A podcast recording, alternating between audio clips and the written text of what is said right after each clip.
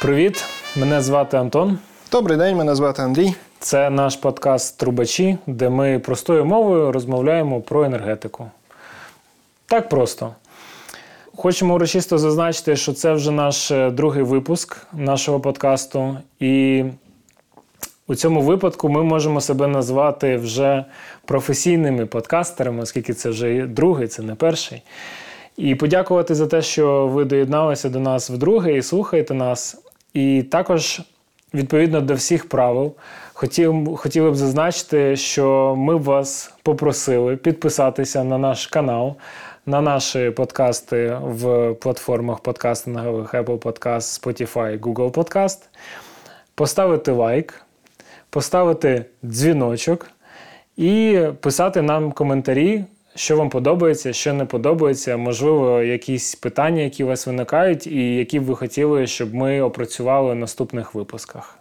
Так, це нам допоможе краще підготуватися і краще спілкуватися з аудиторією. Так. Тому що зворотній зв'язок для нас дуже важливий, і ми б хотіли бути якомога актуальнішими для вас.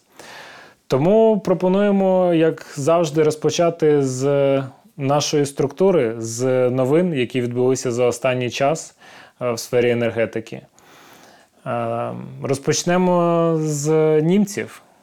Так, давай давай розпочнемо з німців. Ну, е, Німці продовжують власне е, ті обіцяні зміни в е, своєму енергетичному балансі, які, е, які вони анонсували раніше.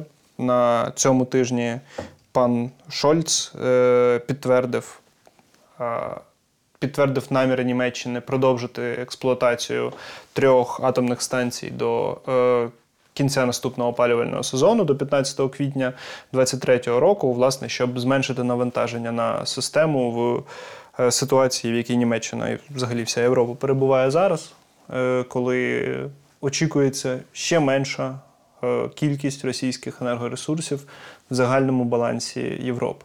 Да. То це поступова дія, е, яку вони раніше заявляли стосовно зменшення впливу Росії на енергетичний ринок Європи.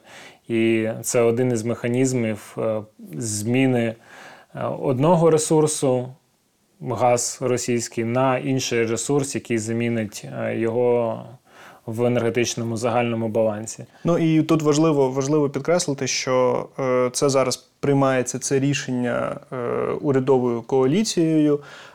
Однією з ключових партій, в яких є німецькі зелені, які 10 чи скільки років тому дуже сильно пролобіювали рішення про заборону цих атомних станцій і виведення їх з після аварії на Фукусімі і виведення їх з експлуатації. Тобто зараз е, е, політична кон'юнктура е, дозволяє, змушує їм їх приймати такі необхідні рішення для для всієї Європи. Да, вони вони змінюються. Вони е, ну тут можна. Сказати, що вони цей курс ще трошки раніше взяли. Вони ще почали цей курс закладати з початку Чорнобиля, але більш інтенсивно це вже почалося після Фукусіми. І тоді якраз було таке ж більш активне лобі саме газу як альтернативи, на яку треба переходити, бо він більш безпечний і а хто менш ж, а хто ж, а хто ж це лобі цікаво цікаво розповсюджував? Дуже Європі, цікаво. Да. Але кон'юнктура змінюється, думки змінюються, і відповідно діяти необхідно по ситуації. І, в принципі, це для забезпечення енергобалансу це правильне рішення. І ми, ми зі свого боку підтримуємо підтримуємо, бо це створює більше енергонезалежності європейського континенту. І одразу переходимо до наших е, цікавих е, новин стосовно Газпрому. Е, Газпром, як зазвичай, робить свою таку коротку статистику щодо свого видобутку стосовно своїх партнерів, кому він постачає газ, кому він не постачає газ. І от за останній період за цей місяць. Кожен місяць вони роблять таку такий анонс. Навіть кожні два два тижні. Так, да, кожні два тижні. І от вони зазначають, що в них видобуток е, газу у Газпрому впав на 18% за 9,5 е, місяців. в порівнянні з тим же періодом минулого року. Тобто, в 2021 році вони за цей період, за ці 9,5 місяців, добули газу на 18% більше, ніж зараз. Але є одне але. І от е, ми б хотіли зазначити, що з нашої точки зору це є трошки маніпулятивним е, таким інструментом, тому що наразі політика Росії вона направлена на те, щоб е, здійснювати такий інформаційний тиск, що от газ закінчується, ми зменшуємо видобуток, ми серйозно на це налаштовані, і зрозуміти на те, що газу буде менше. Але є одне але. Ну да, цей е, видобуток е, порівняно з минулим роком, роком дійсно впав, але порівняно з минулим місяцем е, вони його трошки наростили. Тобто середньодобовий видобуток протягом цих двох тижнів, які вони. Дані, за які вони опублікували зараз, порівняно з минулими двома тижнями, е, вони видобуток наростили в першу чергу за рахунок того, що е, у них почався сезон, опалювальний сезон. Е, Вони його почали на місяць фактично раніше, ніж, ніж зазвичай. Ну, звичайно, краще палити газ не просто в атмосферу, а принаймні отоплювати населення, на- населення і так, збирати, збирати з них оплату. Е, Власне, да. І ну, взагалі цей. Цей рік для, для Газпрому, для зменшення видобутку є ну, дуже величезним. Ми Це да, вони знизили, але ну, наразі ця інформація, на нашу думку, це є просто звичайне маніпулювання з цифрами, е, акцентування на те, що ось це знижується, тому що ключовий, ключова новина полягає не в тому, щоб надати якусь об'єктивну картину, а більше продемонструвати в тому, що ось нас газ ми не видобуваємо вже. Ми його він зменшується, і відповідно такі новини завжди е, раніше. Раніше вони провокували певну реакцію ринку на підвищення цін на європейських хабах. Але це наша вже третя новина.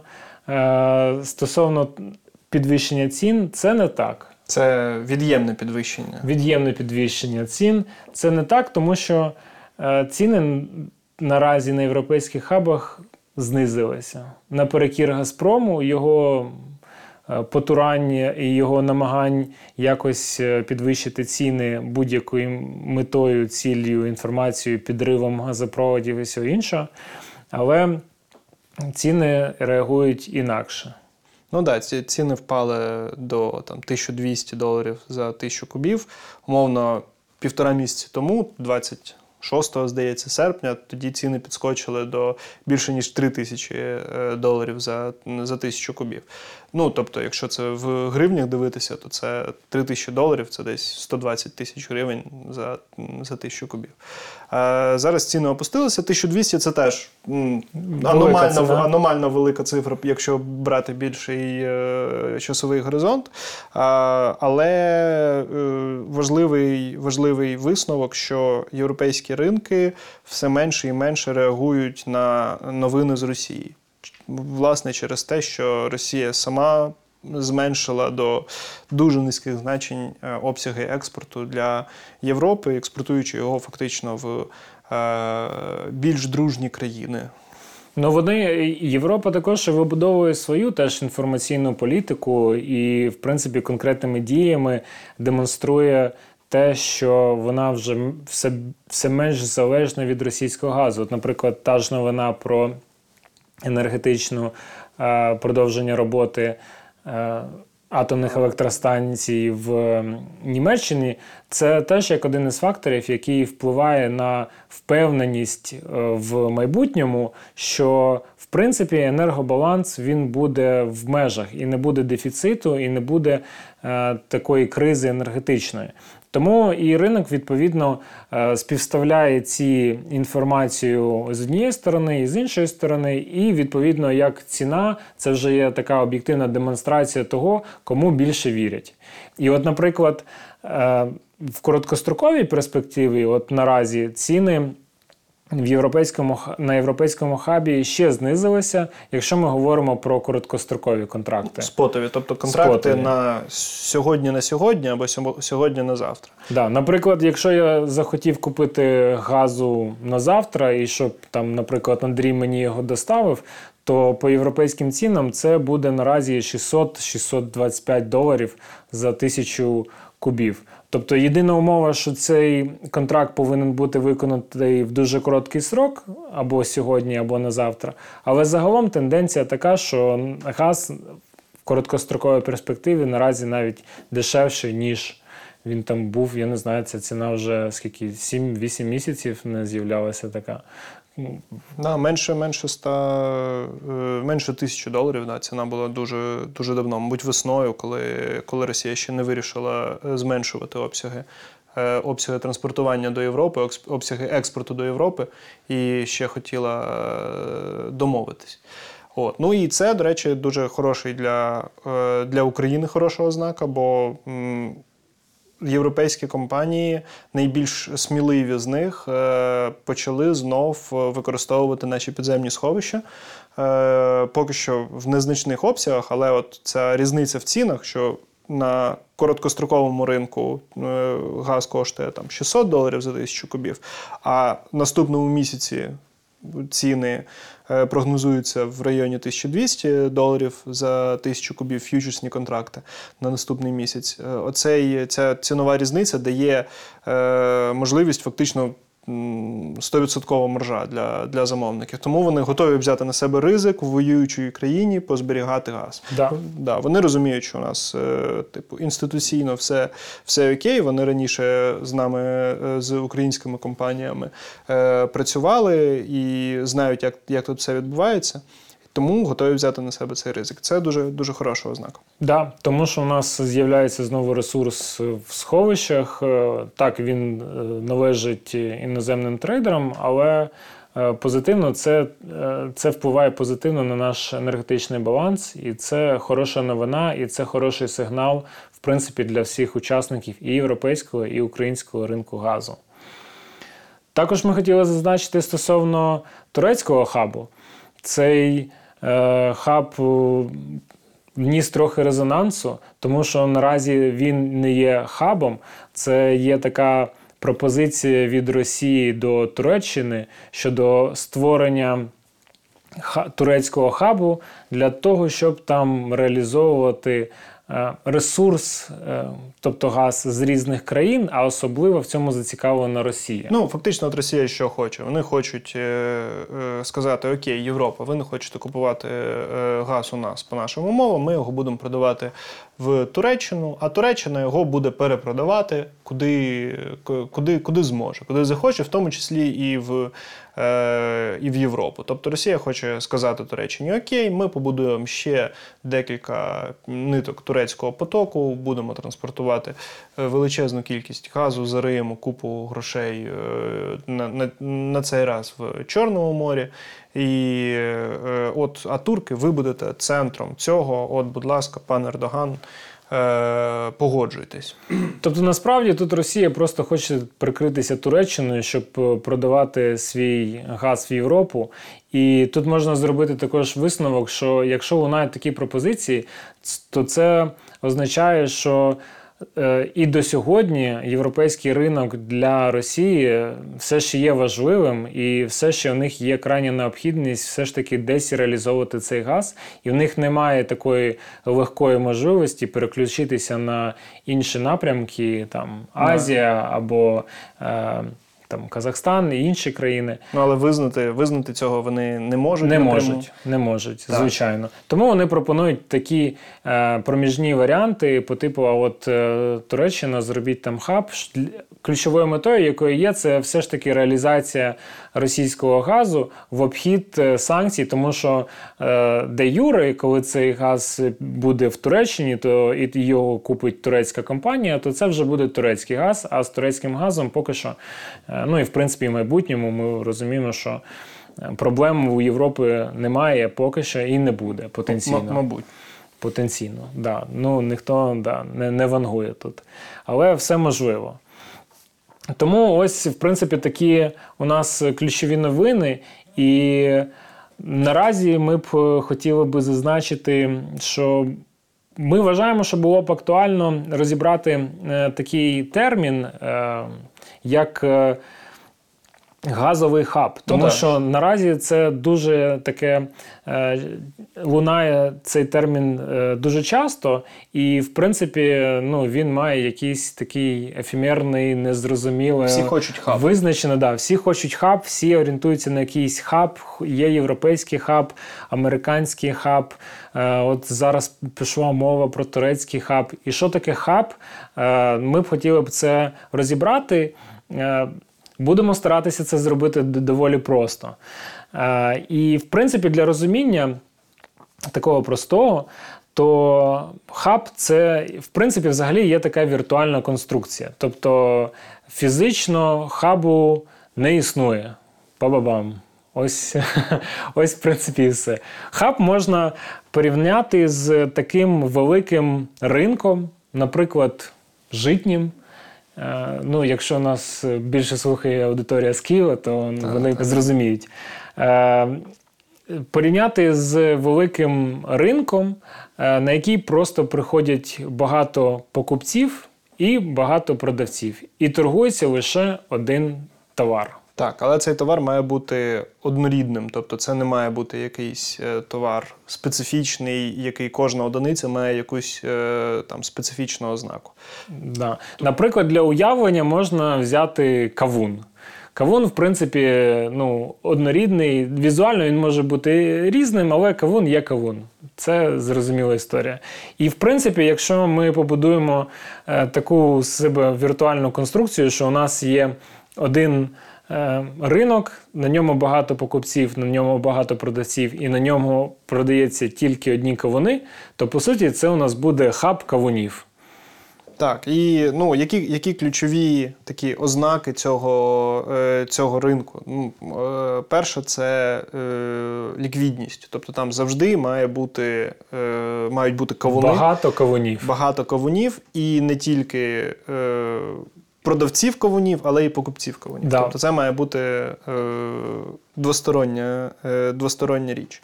По-друге, це має бути е, зрозумілість правил і прозорість роботи. Тобто, це має бути інституційна стала. е, Стала річ, тобто всі мають розуміти, коли він працює, всі мають розуміти, яка е, стандартизована кількість кавунів в одній одиниці продається. Да.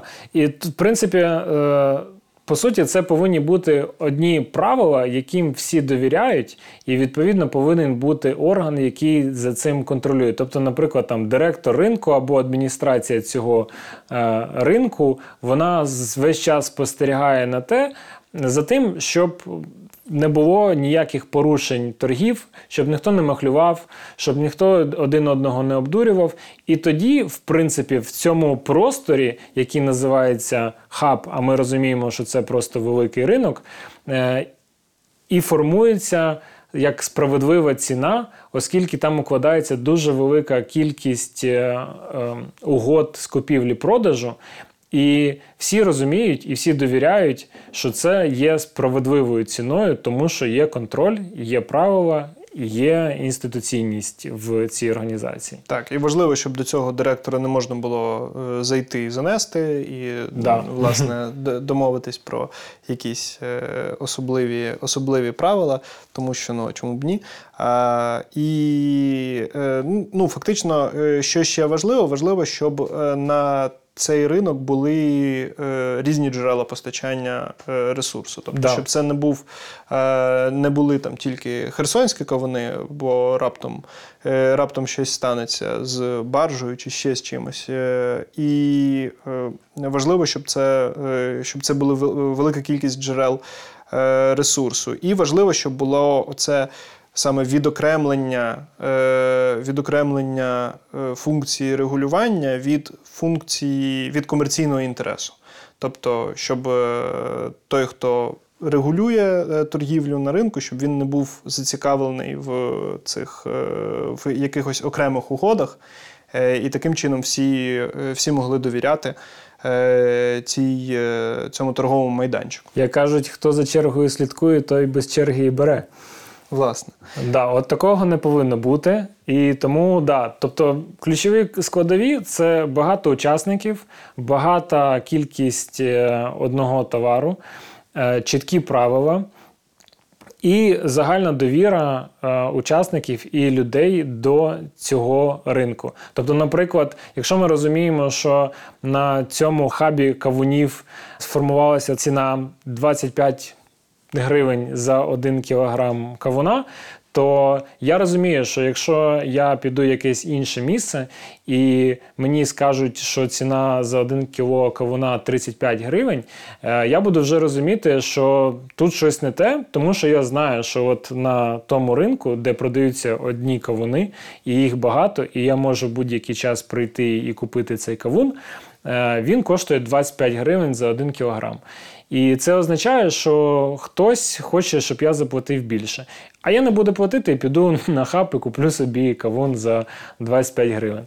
Або е, ну, це є як таким ключовим мірілом і орієнтиром е, справедливої ціни е, на конкретний продукт. Ось, в принципі, що Ну да, таке і- є. І, Хаб. і якщо, е, якщо ж подивитися от на, з точки зору цих критеріїв на оцей поки що ефімерний турецький газовий хаб, Да. то от ми розуміємо, що ну окей, джерел ресурсу там можуть бути.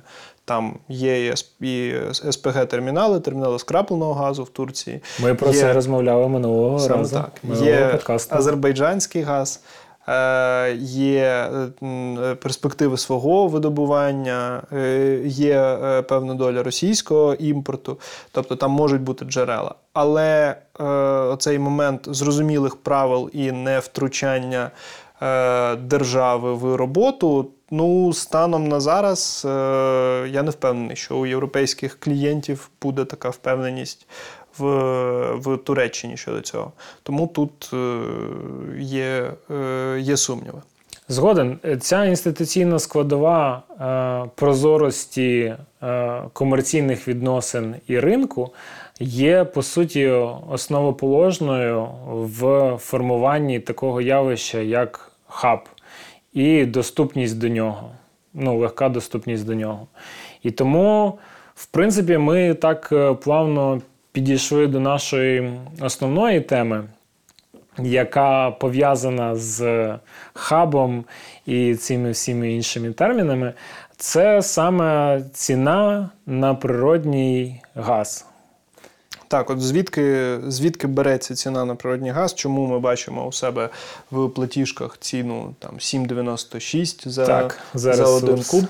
Е, і чому, чому ця ціна е, саме така, і як вона формується, і як вона формується у нас, і як вона формується в Європі? В е, інших країнах, і як це в принципі пов'язано з е, роботою в цілому всієї, е, всієї галузі.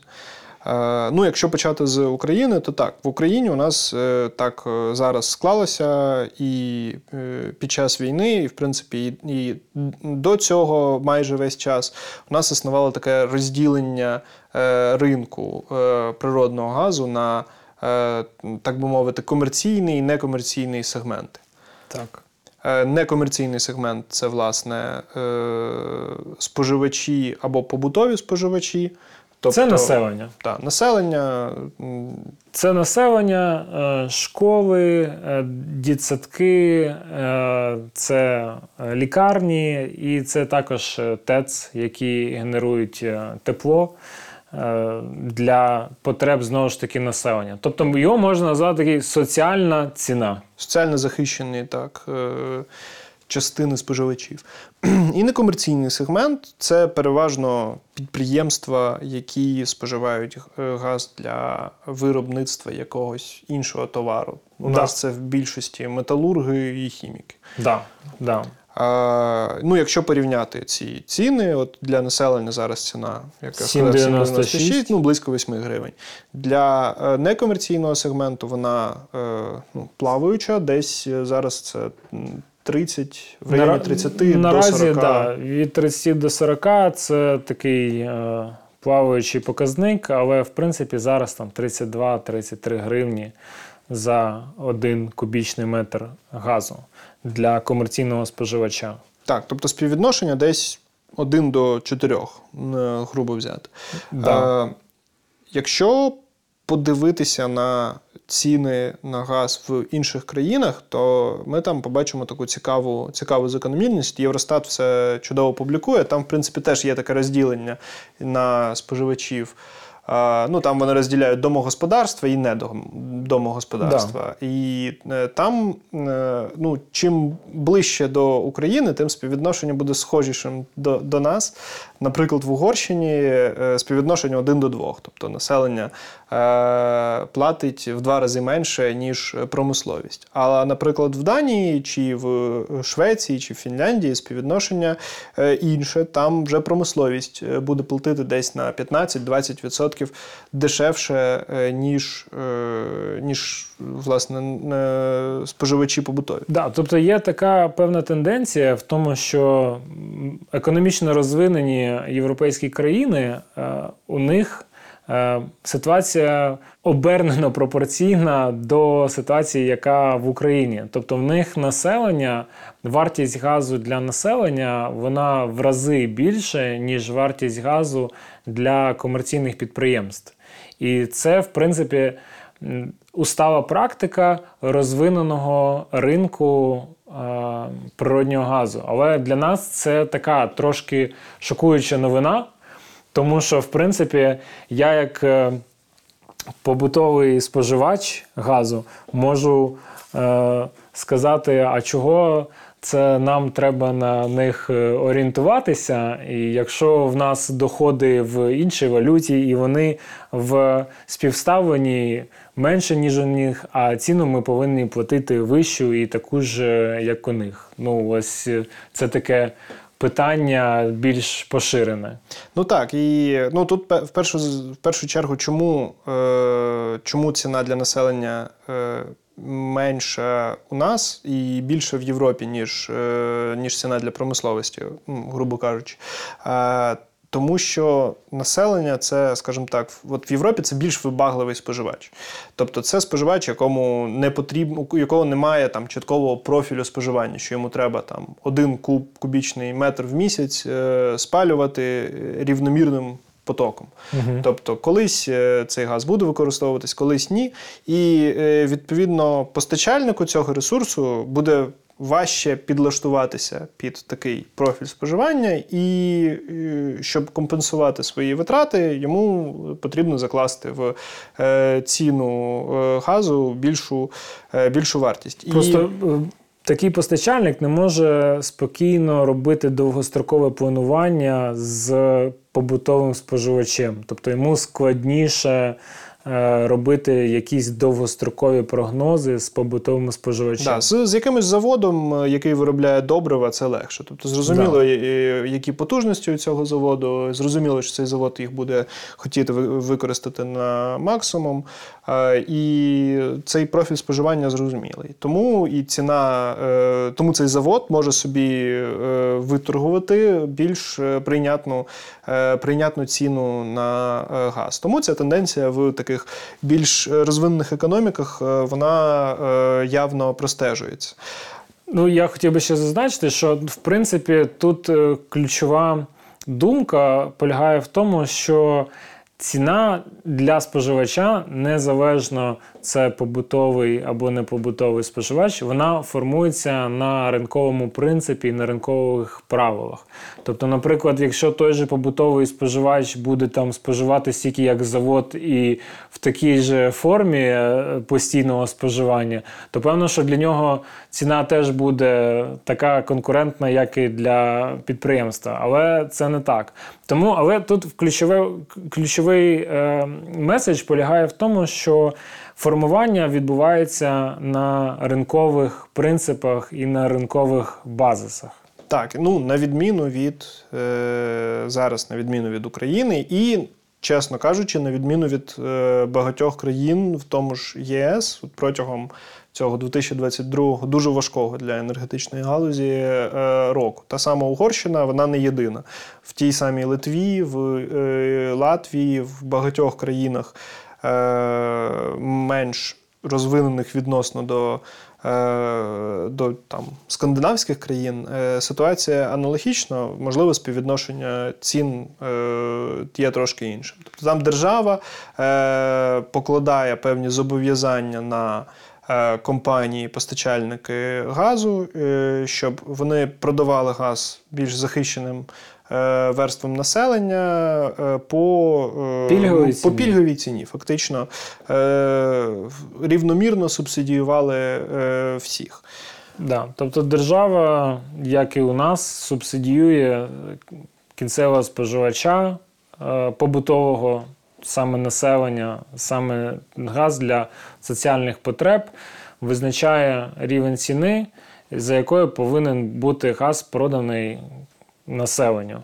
А різницю, по суті, вона в тій чи іншій мірі бере на себе ну, шляхом або дотації, або просто виділення коштів з бюджету для закупівлі цього газу для населення. Тому це вже не ринковий механізм, це вже певне державне втручання. І Ну, тут є невеликі нюанси. Да, як будь-яке державне втручання, воно, ну, воно дозволяє е, вирішити проблему з високими цінами на газ для населення тут і зараз. Е, і е, проте в середньостроковій перспективі воно створює велике навантаження на, е, на те саме населення. Насправді. Да, це, це, це, це те саме. Просто ми не доплачуємо це як в прямій формі, а це йдуть виплати з бюджету. Тобто десь, десь якась інша галузь, десь якийсь інший напрямок недоотримує кошти, тому що ці кошти були витрачені саме на цю мету ну, знизити ціни для населення. Тому в загальному розумінні це не є е, добрим механізмом для розвитку ринку. А чому є важливо розвивати ринок природнього газу? Може і не треба, може і так е, все добре.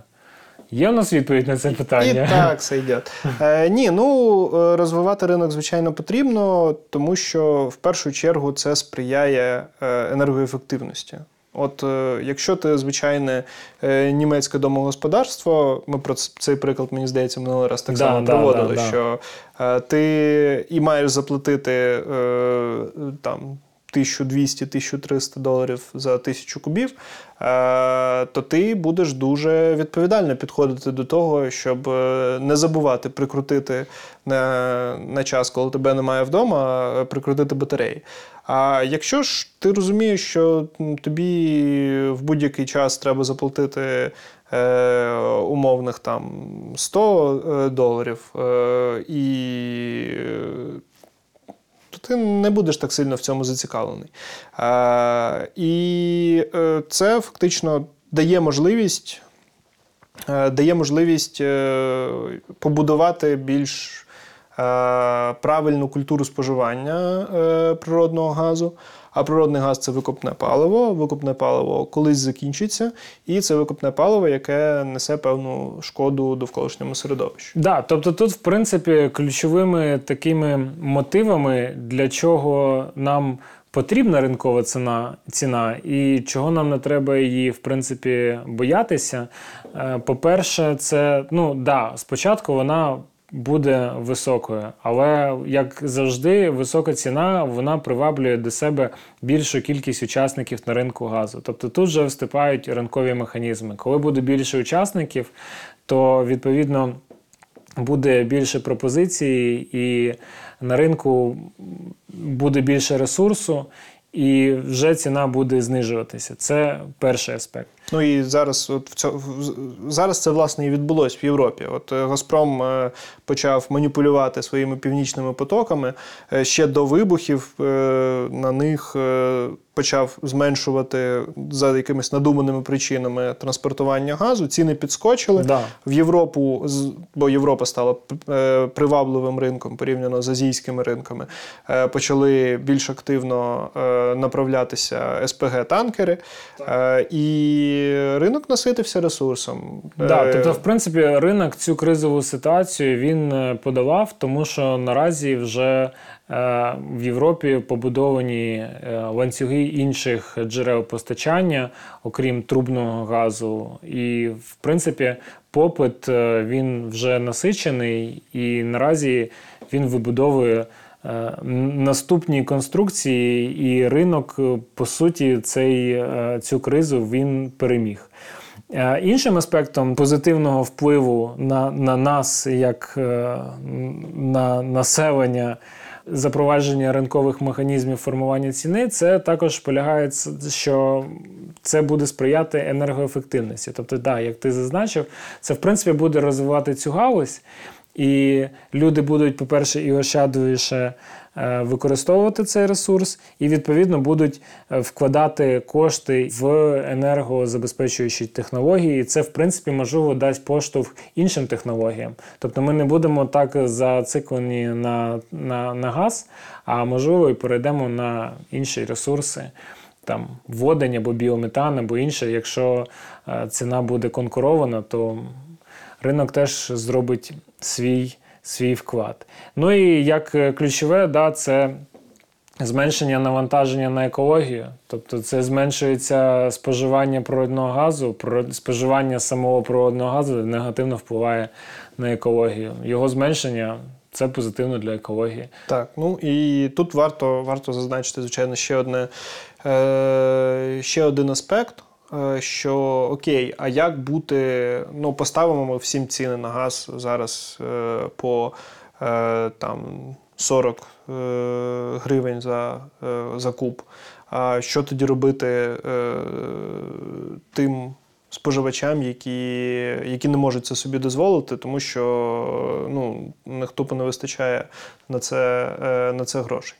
Ну, по-перше, у нас в принципі вже зроблені певні кроки для того, щоб е, можна було превентивно реагувати на цю на подібну ситуацію. По-перше, у нас функціонує з 2020 року можливість для побутових споживачів легко змінювати свого постачальника природнього газу, і ми самі особисто цим користувалися. Це дуже просто, це не складно. Наразі це вже більш досвідчено. Можна зробити це можна зробити через е, застосунок в банку, або це можна зробити через е, застосунок Energy Online.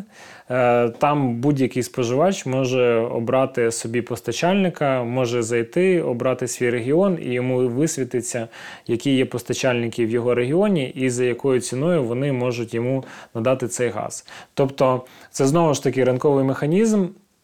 Який е, допомагає конкуренції, а конкуренція пом- допомагає зниженню ціни. І другий аспект, ну зрозуміло, що не всі верстви населення і не всі люди зможуть платити ну, таку ціну, бо вона може бути високою, особливо е, в перші часи реалізації даної е, ініціативи. Е, але вихід теж є, і це, в принципі, ну, адресні субсидії. Адресні субсидії полягають в тому, ну, це якраз і є та правильна участь держави в допомозі населенню. Тобто, коли держава, по суті, вона інспектує, аналізує е, потенційних. Е, Осіб на фінансову допомогу щодо оплати їх рахунків, тобто, щоб це було не для всіх одна ціна, а, наприклад, там пільгова ціна для конкретних осіб, які пройшли такі, такі, такі критерії. Тому що, наприклад, наразі однакову ціну платять і особи, які споживають там 100 50, 100 або 50 е, метрів кубічних газу на місяць і проживають там в невеликому будиночку там 50-40 квадратів, і, наприклад, таку ж саму ціну платить особа, яка проживає в будинку е, в тисячу квадратів і споживає там, наприклад, там тисячу метрів кубічних газу. І ціну вони платять абсолютно однаково. Тому Ну і ця особа, яка проживає в більшому будинку, вона насправді, е, ну щоб таку махіну опалити, ну, да. треба, треба дуже багато ресурсу спалити. І ця особа не буде зацікавлена в тому, щоб. е, Щоб да, зменшувати споживання, щоб переходити на енергоефективність і інше інше. Навіщо? Тому що ціна для нього буде ну, дешева і все просто. Нащо ускладнювати? Тому, в принципі, ці ринкові механізми вони допомагають е, подавати такі розбаланси е, в, е, в галузі в цілому. А звичайно, особам, яким складно реально матеріально фінансово сплачувати за такі високі рахунки, тут же повинна включатися держава, але адресно допомагати їм з вирішення цієї проблеми. Тому, в принципі, десь е, ось так ця конструкція і виглядає. Механізми напрацьовані, ковідна тисяча. Да. Е, ну, власне, насправді підхід дуже схожий. Е, просто потрібно обмежити, визначити критерії, по яким обмежити м, тих споживачів, яким ця субсидія буде надаватися через ту саму дію. 100%. Е, Це е, буде зробити вже насправді набагато легше, ніж 2-3 роки тому. Тому да, можемо сказати, що вперед до розвитку Циф- ринку. цифрового майбутнього. цифрового майбутнього розвитку газового ринку, і в принципі тут е, немає чого боятися. Це в принципі в майбутньому буде тільки краще і для споживачів, і для екології, і для енергоефективності. Ну, власне, так. Думаю, що ми розібрали е, нашу загальну тему. Якщо, якщо вам щось не зрозуміло, питайте в коментарях. Да, якщо у вас буде є додаткові питання, або ви захочете, щоб ми щось більше висвітлили в наступних епізодах, то, будь ласка, ми будемо вам щиро вдячні, якщо ви нам е, з цим допоможете. І наразі у нас наша остання і сама епічна рубрика, яка називається Міфи русні. І цього разу ми розбираємо міф русні стосовно того, що російський газ завжди дешевий. Ну так, на сьогодні такий ціновий, ціновий випуск. Е, ну, але дешевий він не завжди і не для всіх. Е, якщо взяти е, історичну е, перспективу там в останні умовно 20 років і подивитись навіть на той самий приклад е, України, коли ми ще купували російський газ до 2015 року. А в е, часи президентства Януковича е, ціни на газ е, були одні. Е, умовно, там близько 200 Да. 250 доларів, наскільки я пам'ятаю, за тисячу кубів. Причому механізм утворення ціни на газ був дуже цікавий. Була визначена ціна в контракті е, в районі 400 доларів, і додатково надавалась знижка. Е, Знижка за що? За те, що у нас знаходився в Севастополі російський флот Чорноморський Да. який потім дуже негарні речі робив і досі продовжує е, їх робити, але не весь. Флагман його вже нічого не робить. Ну, тобто, в російську ціну на газ е, закладений дуже величезний політичний е, компонент, компонент політичного е, тиску на країни, яким цей газ постачається. У російській е, ціні на газ завжди криються приховані витрати, і вони зазвичай в якихось передових е, переговорних позиціях, можливо, не такі очевидні, але для них це улюблена.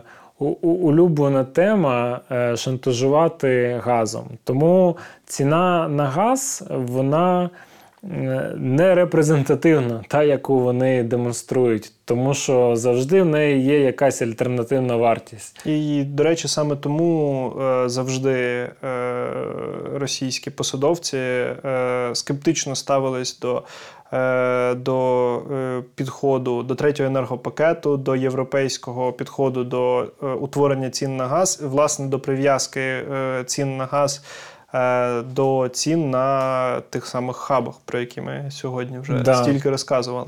Тому що це дає можливість е, отримати Об'єктивно- об'єктивну інформацію об'єктивної про ціни. ціни. Да. Тому що їм краще там з якимось урядовцями зустрітися, домовитися, там десь е, щось пообіцяти, щось там вручити і підписати контракти. І видно, в принципі, знову ж таки історично, що як своїм улюбленцям вони роблять великі знижки, а вже ті, з ким вони не можуть домовитися, але ж деякі країни все ж таки залежні від їх ресурсу, вони починають піднімати ціни, тому що не можуть домовитися, ну, досягти якогось компромісу в політичних питаннях. Ну, да. Наприклад, та ж Молдова. Е, коли ціна була одна до санду 128 доларів, а після була Ну, зараз молдовани в серпні платили по ціні десь 1700 доларів за тисячу кубів. Ну е, і, ну і заплатили, нічого страшного. заплатили, да, да, тому що ціна, ціна свободи, Ціна незалежності. ціна незалежності і свободи вона вища, ніж е, шантажні ціни Газпрому. Ну, власне, і ще цікавий момент. От зараз е, в останні тижні з'являлись новини про те, що е, спочатку Угорщина, потім Туреччина, мені здається, Сербія, чи по Сербії не впевнений, вже е, вийшли з зверненнями до Росії, щоб відтермінувати оплату за газ на 24 рік.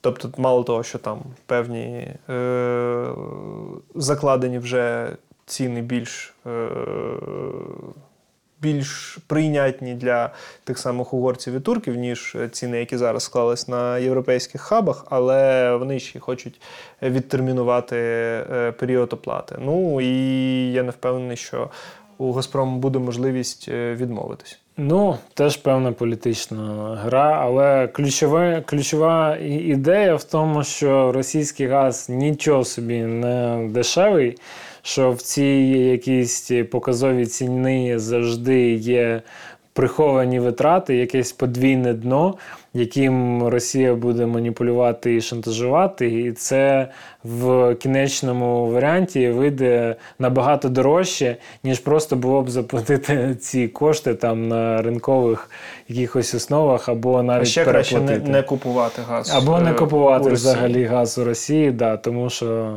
ці угоди ми знаємо, чим закінчуються. Тому ось е, цей міф можемо вважати теж розвінченим. Тому да, наш е, подкаст е, добігає кінця. Ми, в принципі, проговорили всі теми, які хотіли сьогодні вам висвітлити. Хочемо вам знову нагадати. Так, хочемо вас знову нагадати. Підписуйтесь обов'язково на, на нас, на наш канал в Ютубі, в Spotify, в Apple Podcast, Google Podcast. Ставте лайк, дзвіночок. дзвіночок і пишіть свої коментарі е, будь-якого характеру. Е, Пишіть, чи було вам цікаво, чи не цікаво, про що е, нам ще розповісти, про що б ви хотіли, щоб ми дослідили якусь тему. Не тільки газ, енергетика, електроенергія. Наступні теми, до речі, ми вже будемо стрибати в електроенергію. Там буде цікаво, бо ми, е, як ми зазначали в першому подкасті, нас експертності трошки більше в сфері газу, але ми будемо стрибати і в енергетику, тому буде цікаво, будемо розбиратися в цих темах разом. І думаю, що щось ми там і розберемося. Тому дуже вам дякую за увагу. З вами були Антон. Та Андрій. Дякуємо. Дякуємо.